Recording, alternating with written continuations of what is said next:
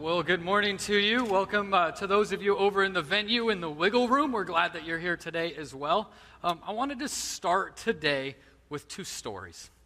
The first story is about Maria. Maria returned home halfway through her college year, her first year of college.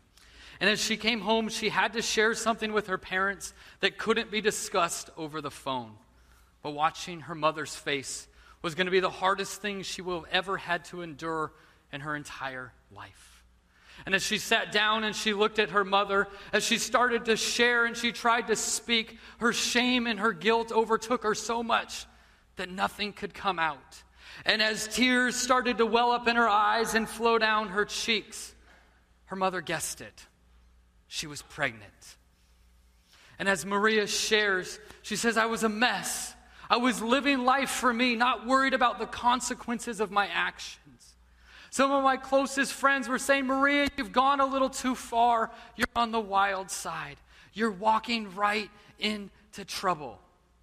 She would say, I was so wrapped up in living my life for me that I was having so much fun with my boyfriend. I mean, everything we did, everything I wanted to do was to be with him. She would say this. She would justify her actions by saying that if it feels good, do it. Maria's pregnancy would be considered a crisis pregnancy. She was young, unmarried, unemployed, and the father's involvement was limited at best. And in too many instances in 2015, women just like Maria find themselves in that situation. And what they do is they walk through the doors of abortion clinics and they try to handle the situation all on their own. On the flip side, we have Natalie, and we have her husband, Joe. And they're sitting there in the doctor's office, and the doctor, with all exuberance and so excited, says, Congratulations, you're pregnant. And Joe and Natalie, rather than saying, Woohoo, take a gulp and say, What are we going to do? And Joe's response was completely different than Natalie's response, as he's overwhelmed with the feelings of how are we financially going to be able to support this baby? And what starts to turn from what could be considered a joyous moment, moment for some was a moment that would forever change their marriage. And as they went home, Joe would again and again and again look at Natalie and say, The only solution for our problem is to abort that baby. And Natalie, on the other hand, she's overwhelmed with emotions. She feels such guilt. She's dismayed that her husband would feel that way but they're 35 years old and they have three children. And Joe doesn't understand any other way to be able to provide for them but then to not have to worry about another child. Yet, this pregnancy would be considered an inconvenient pregnancy. A pregnancy that comes about in an untimely manner that's bothersome for all kinds of reasons. Reasons as simple as, well, the contraceptives didn't work um, maybe they're too old or they don't want any more children in their home, or that child that God is putting together in the womb is just going to be bothersome and ruin future plans. And what happens all too often is women with an inconvenient pregnancy, a pregnancy that is untimely or is not what they want. Instead of seeking out godly counsel, instead of asking other people, what they do is they go just as they would go into AMPM they walk into pregnancy helps or Planned Parenthood or the pregnancy control center and they take care of that inconvenience so that they could go about their normal, everyday life. We're in the midst of a series that's called How Do We Respond? As Christians, how do we respond to this abortion crisis going on in our society? And as I stand before you, and as we speak about abortion, so often we speak about the unborn child, and rightly so. But with abortion, there is a mother and there is a father involved. Conservative estimates say that one third of all American women will have or have had or will have an abortion at some point in their lifetime.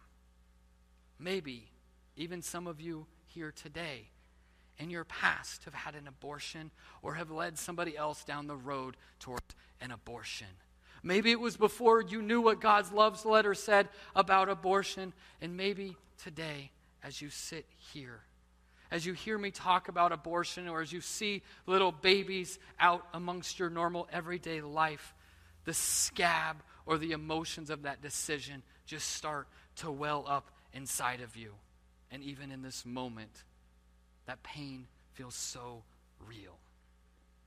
See, abortion has been called the silent killer, not only of babies, but of moms and of dads who possess deep wounds and long scars from a dark past history. So, this morning, I want to be so sensitive to those of you that have walked down the road of abortion. Please understand this. I do not presume to even understand the emotions that you go through and the heartache that you experience, even right now, as I share what God has burdened me to share with every single one of you. Today, my aim is not to condemn you. My aim is not to scratch the scabs that for some of you, you might not want to have ever revisited again. But can I speak into your life? Can I speak into your heart today with the utmost of care and sympathy? Friend, there is no condemnation for those in Jesus Christ. He loves you, He cherishes you, He forgives you of what you have done. The intent of our time together today is not so that I can take salt and put it in your raw wounds rather, so that we can have an open and an honest conversation about what is going on in our society, in particular with this abortion crisis in our world. And how do we, as Christ followers, respond to what our society is experiencing? Across the world today, there are 42 million abortions every single year.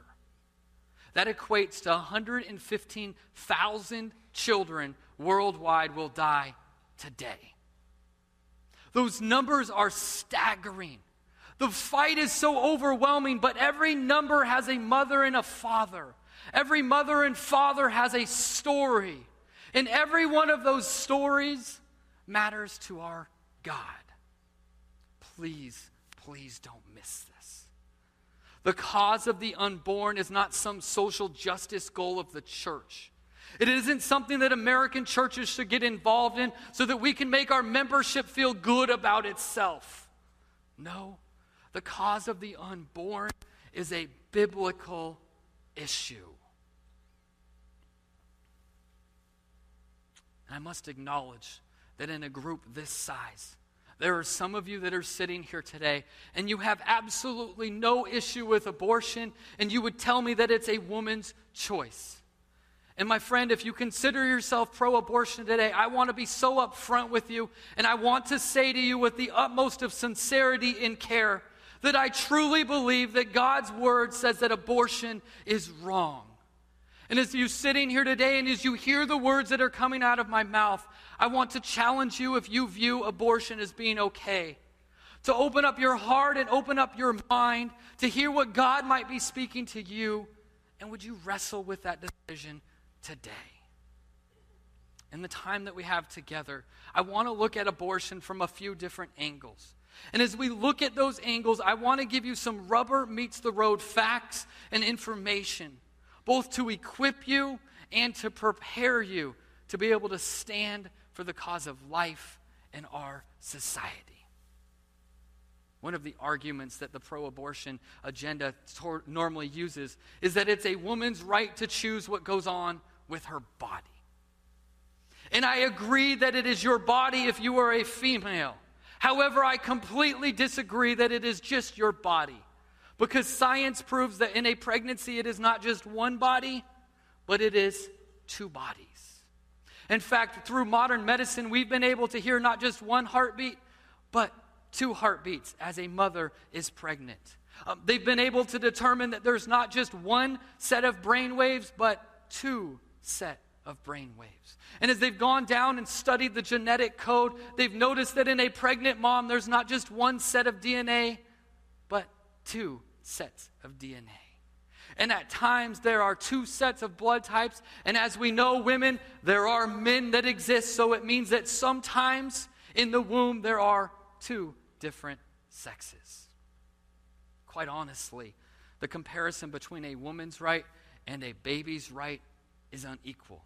See, because what's at stake in abortion is a woman's lifestyle versus a baby's life. One of the ironies of femininity is that by its advocacy of abortion, it has endorsed one of the single most ways of robbing a woman of the most basic right the right to life. It's not Christians, it's not pro lifers that are limiting the right of women. It's the pro abortion agenda that is limiting their rights, their rights of freedom as they grow up. Ironically, the choice of abortion ensures that 650,000 females this year will not be given the right to choose what they do with their bodies when they grow older right here in the United States. Listen to this. Abortion has become one of the primary means of eliminating unwanted females across the globe. A survey recently um, in India uncovered a frightening statistic. Of 10,000 new babies that were born in these 12 villages, only 50 of them were female. All the other females were aborted. Or what about this in Bombay? There were 8,000 tests that indicated that the women were pregnant with a female. And of those 8,000 tests that said that they were going to have a female, do you, do you want to know how many of those survived? One. One baby survived, the other ones were aborted. Or what about this in China? Nearly two thirds of all babies that are born today are male. And the statistics get even worse as you get into the Chinese countryside, where the ratio of boy to girl being born is now four to one. More girls than boys are being killed by abortion. Because to kill a female is to kill a future woman. Jesus says this in John chapter 10. He says that the thief, the evil one, comes only to kill, to steal, kill, and destroy. The evil one comes to steal the joy of childbearing from a woman. He comes to kill and destroy generations of Christ followers. How does he do that? By killing the very womb in which new Christ followers would be knit together for future generations. I think the author Randy Alcorn puts it so best. He says there can be no equal rights for all women until there are equal rights for unborn women. Pro abortionists also try to say that there isn't a baby in a mother's womb, rather, that it's just a blob of tissue. Yet, both scientifically and biblically, we find that this is a false assertion. Our God cares about His creation, about His life forms that He creates. In fact, if you search Scripture, you will find passage after passage about how our God values life about how God's hand is upon his creation from the very moment that they are created before they ever experience a breath outside of a mother's womb. In fact, listen to what Jeremiah chapter 1 verse 5 says. It says, "Before I formed you in the womb, I knew you, and before you were born, I consecrated you. I appointed you a prophet to the nations." Notice a couple things here. In one single verse, there is so much power here. The first thing is that word before is used two different times. Two different times in this one verse, we see how God knew Jeremiah and how, and how he knows us before we ever take our first breath. Oh, what about this? The word I is used four different times. I, I knew you. I consecrated you. I formed you. I appointed you. These indicate that it's not only God that is the one that is speaking, but He is the one that is at work in a mother's womb. What about this? Same verse, five different times we see the word used. The word you used. Scripture shows us that in the womb is a person, not a blob, not a bunch of cells that the pro abortion agenda tries to convince people. And I love this. At the very beginning of verse 5, it says, I formed you in the womb. And that word formed in the Hebrew, is the same word that is used to describe a potter as they take a ball of clay and they form it into an amazing masterpiece. And that same Hebrew word is the exact same word that was used in Genesis chapter 2, verse 7, where we read that the Lord God formed the man from the dust of the ground. Just as God purposely formed Adam from the dust of the earth, he too does his creative work in the womb. Psalm 139, verse 13 says, For you created my inmost being, you knit me together in my mother's womb.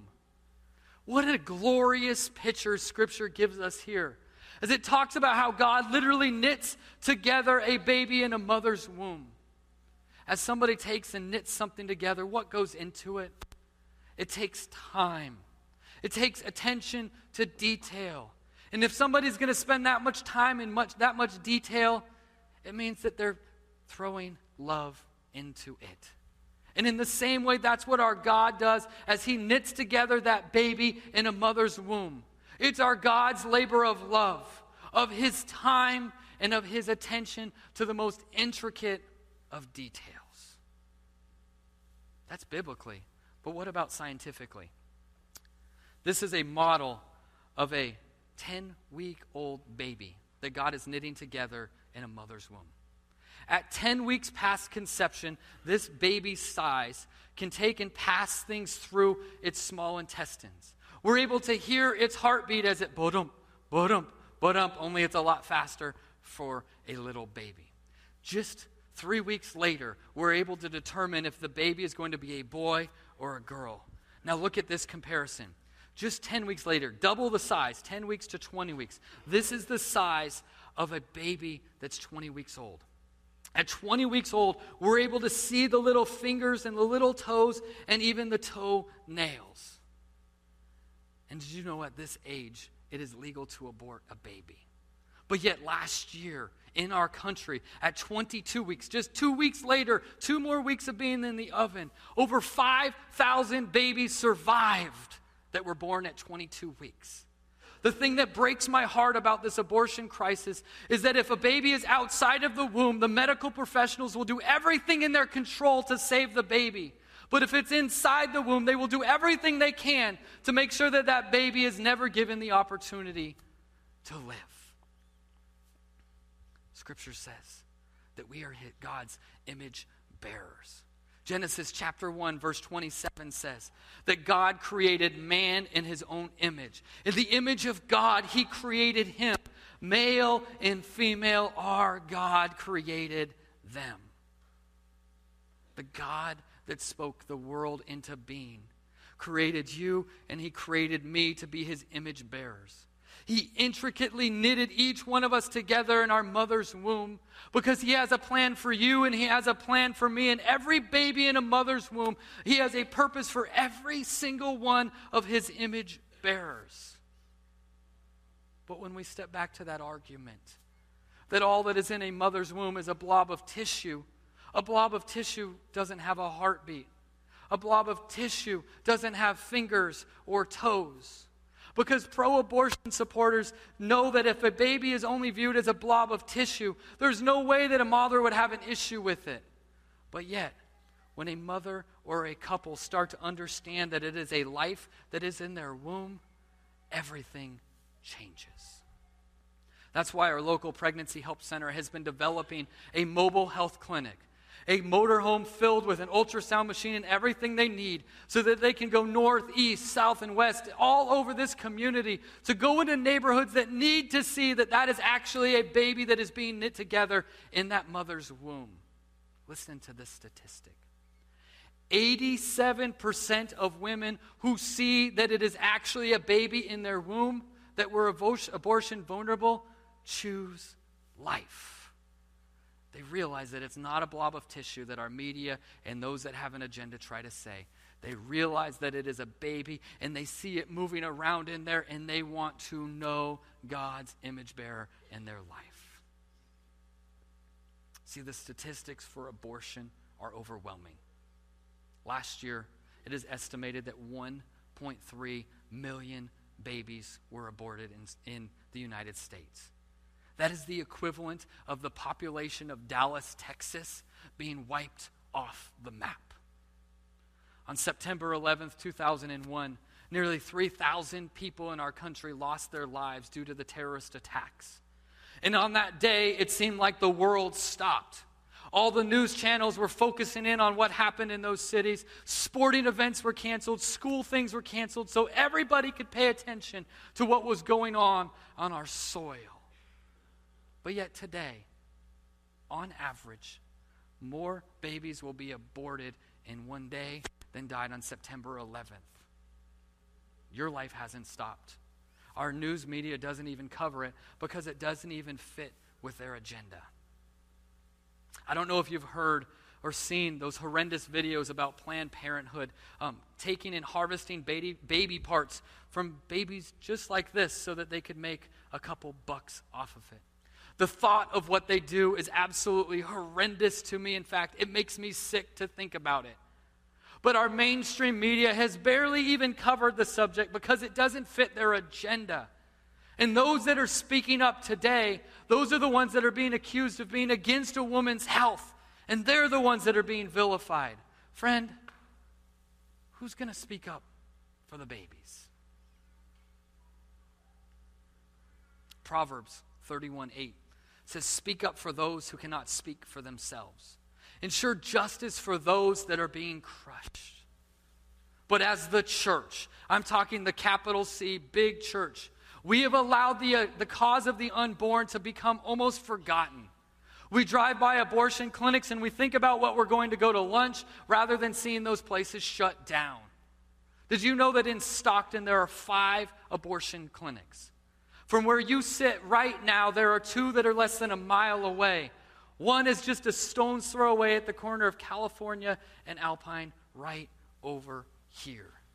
But I'm afraid that the American church as a whole hasn't done its part in living out Proverbs 31 8. As a church, we have sat back too long and we've allowed a modern day Holocaust to occur on our watch. Friends, I know this is heavy. I know that this is overwhelming at times, but somebody has to do something about it.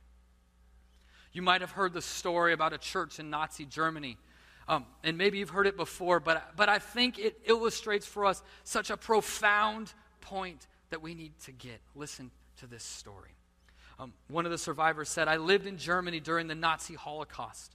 I considered myself a Christian. I attended church since I was a small boy. We had heard the stories of what was happening to the Jews, but we tried to distance ourselves from it, from the reality of what was taking place. What could anyone do to stop it? A railroad track ran behind our small church. And each Sunday morning, we would hear the whistle from a distance and then the clacking of the wheels moving over the track. We became disturbed, and one Sunday, we noticed cries coming from the train as it passed by. We grimly realized that that train was carrying Jews. They were like cattle in those cars. Week after week, the train whistle would blow. We would dread to hear the sound of those old wheels because we knew the Jews would begin to cry out as they passed by our church. It was so terribly disturbing. We could do nothing to help those poor, miserable people, yet their screams tormented us. We knew exactly at which time the whistle would blow. And we decided the only way that we could keep from being so disturbed by the cries was to start singing our hymns by the time that train came rumbling past our churchyard. We were singing at the top of our voices.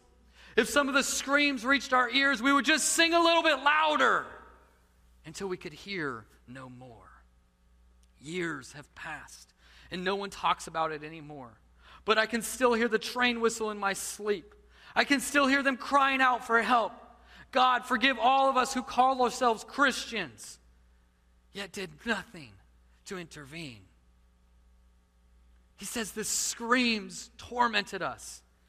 He said if some of the screams reached their ears, they would sing a little bit louder. Friend, the American church is no different than that church was in Nazi Germany.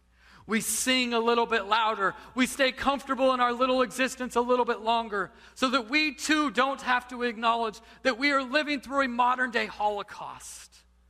The only difference is this Holocaust is 10 times as many lives lost, and it's on our watch.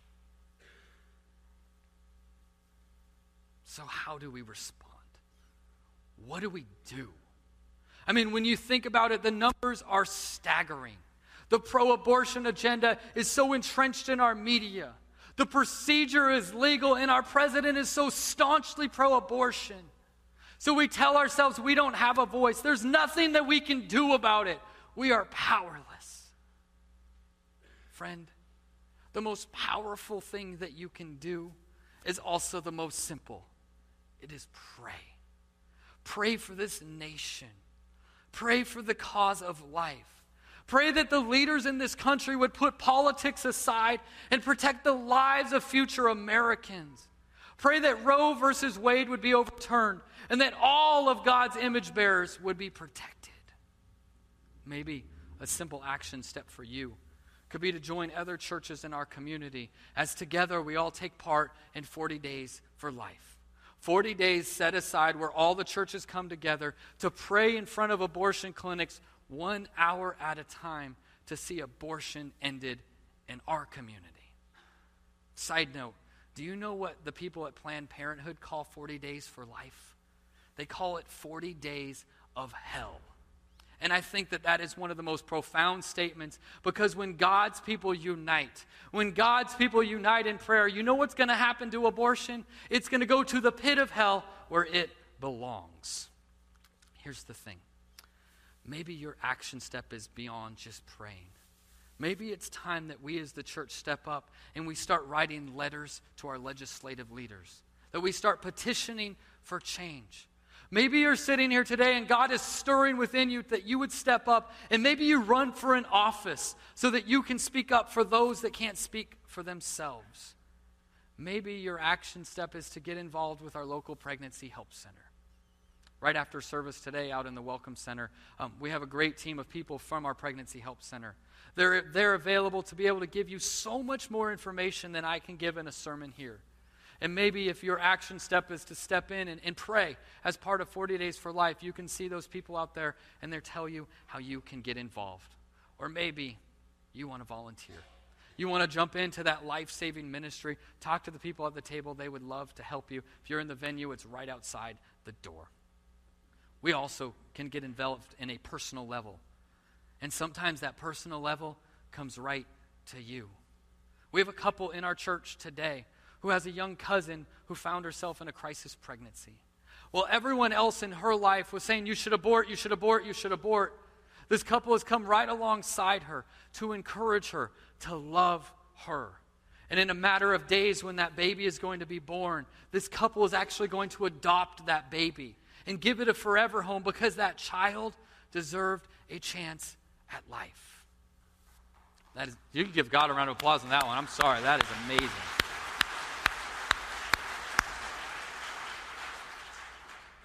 Remember at the beginning of our time together today, I shared Maria's story of a crisis pregnancy, and I showed about Natalie and Joe's inconvenient pregnancy.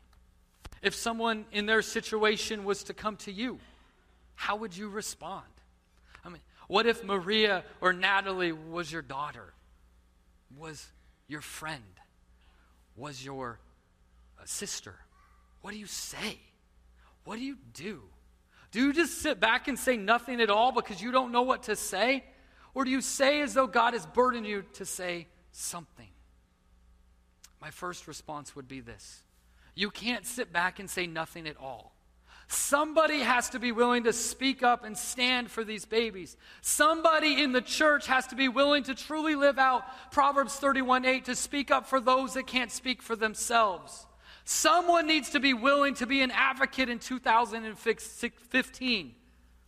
But in our age of political correctness, with our concern of not offending anyone, we've been so conditioned to say nothing at all. Friend, I believe this with all of my heart. Saying nothing at all is the most offensive thing that you could do. So when you're led to speak up, or when the Natalie or Maria in your life comes to you and asks you for godly counsel and asks you for advice? What do you say? What do you do? The first and the most important thing, as I give you very practical, rubber meets the road kind of ideas, is pray. Pray that God would give you the discernment on what to say, that God would give you the grace and the insight to be able to speak into this person's life. You must remember that somebody that is dealing with an unwanted pregnancy is extremely sensitive and highly emotional. A situation that for many of us that are sitting here today, we feel ill equipped and as though we lack knowledge to share. But if you have the Holy Spirit dwelling in you, you have everything that you need to be the mouthpiece of Almighty God. So we engage the mother or the couple's heart. We seek to understand where they come from. We don't condemn them. We don't verbally abuse them. We don't belittle them. Their emotional state is so raw, and often their sensitivity is so heightened that in some cases, the best thing that you could ever do would be to listen. James chapter 9 verse 19 says, "Know this, my beloved brothers, let every person be quick to hear and slow to speak." And finally, when the time is right, to share or to explain to them that even though you've made a mistake, that child is not a mistake. God is not surprised by the creation of a new life. He is the creator. It is, and it is He who creates that He loves. Therefore, nothing will separate you or your baby from the love of God. I love Romans chapter 8 says, Neither height nor depth nor anything else in all creation will be able to separate us from the love of God that is in Christ Jesus our Lord as you engage with this person, as you engage with this couple, you could share with them that our God is the author of life. We read that in Deuteronomy chapter 32. That our God creates every single life, and that with every single life that He creates, He has a plan for His creation. From God's perspective, all pregnancies are a result of Him, and as a result, are wanted by Him. For many women, in particular, a woman that is in a crisis pregnancy. They're so fearful of people's reactions. They don't know how to handle how people are going to react to the news that they are with child, whether it's from their boyfriend or spouse, their families, their friends, and for some, even from the church. They're afraid for their futures. They don't know where to turn. And it's in that instance, whether the person is non Christian or Christian, that we point them directly to the foot of the cross, that we point them directly to Jesus Christ. Because being scared is understandable. The mother to be is dealing with physical, emotional, spiritual, and even some social changes all at once. And in most cases, they don't even know what in the world they've gotten themselves into. They're not prepared. And it's in those times that we focus on the compassion of our Savior, Jesus Christ. In John chapter 8, the judgmental leaders of Israel come before Jesus and they bring this woman who has been caught in adultery. And they ask Jesus what they're supposed to do according to the law. Should they stone this woman? But yet, our Jesus did not condemn her. At the same time, he told her to leave her life of sin. His primary concern was actually not her sin, but her soul. She needed a changed life, and she got it through Jesus Christ. A woman or a couple facing a crisis or an inconvenient pregnancy needs not judgmental condemnation from Christians. They need the compassion of Jesus Christ in their lives. And there is no better person to introduce them to our compassionate Jesus than you that they've trusted to share their story with. Isaiah chapter 41, verse 10 says, Do not fear, for I am with you. Do not be dismayed, for I am your God. I will strengthen you and help you. I will uphold you with my righteous right hand. This morning, in the time that we've had together, I've barely been able to scratch the surface on all of the biblical facts surrounding abortion. It's not that the facts that abor- about abortion are not important to me. We need to be well informed as Christians, to be able to intelligently and effectively defend the cause of life and to see change in our society. But facts don't have names. Every abortion is about a name, it's about a woman, it's about a man, it's about a baby that all matter to our God. And my prayer is that when God brings someone into your life that is abortion vulnerable, that you will trust in the leading of the Holy Spirit in such a way that you will be bold enough to speak truth into their life. Friend, while we might be in an uphill battle with our society, in reality, the battle is being waged one mom, one dad, and one baby at a time. And so, as God gives you the opportunity to speak truth and to speak life into that mom or that couple's situation. My prayer is that you will make an eternal impact in their lives, and that as a result of your boldness, more babies will be given the opportunity at life. Join me in prayer this morning. Father God, as I think about the abortion crisis in our country, it breaks my heart and so, Father, today, in the name of Jesus, as a united church, God, we pray for the end of abortion. We pray, God, that you will shut the doors of Planned Parenthood, not just in this community, but in communities across this nation. And that as a result, Father, more people will come to know you, and that more babies will be given the opportunity to live and have life, to carry out the plan and the purpose that you intended for every single one of them. God, for those that are here today that are contemplating abortion, Father, I pray in the name of Jesus that you open up their hearts and you will open up their minds to God, the plan that you have for them and for that baby. And yes, it might be hard. Yes, it might be uncomfortable to share that story. God, I pray that you will bring godly people around those individuals to support them in the name of Jesus, to walk with them, just as the Pregnancy Help Center walks with so many women in that exact situation, day in and day out of their ministry. But God, even today, for those that maybe walked down that road of abortion in their past, God, we know that you are a forgiving God and you have already offered grace and you have wiped it away. But for those that are here today, God, that cannot forgive themselves, God, I pray that they will experience your forgiveness in a whole new way that they never have before. And that, God, they can walk away from this place today forgiven and free as a new person. And that, they, God, they can use that experience to impact the lives of generations to come as they share about who you are and what a forgiving God you are.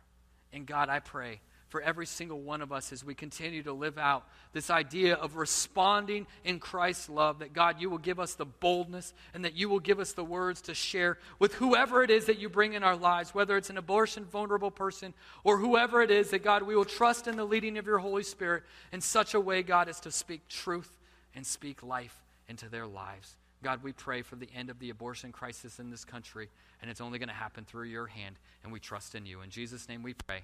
Amen.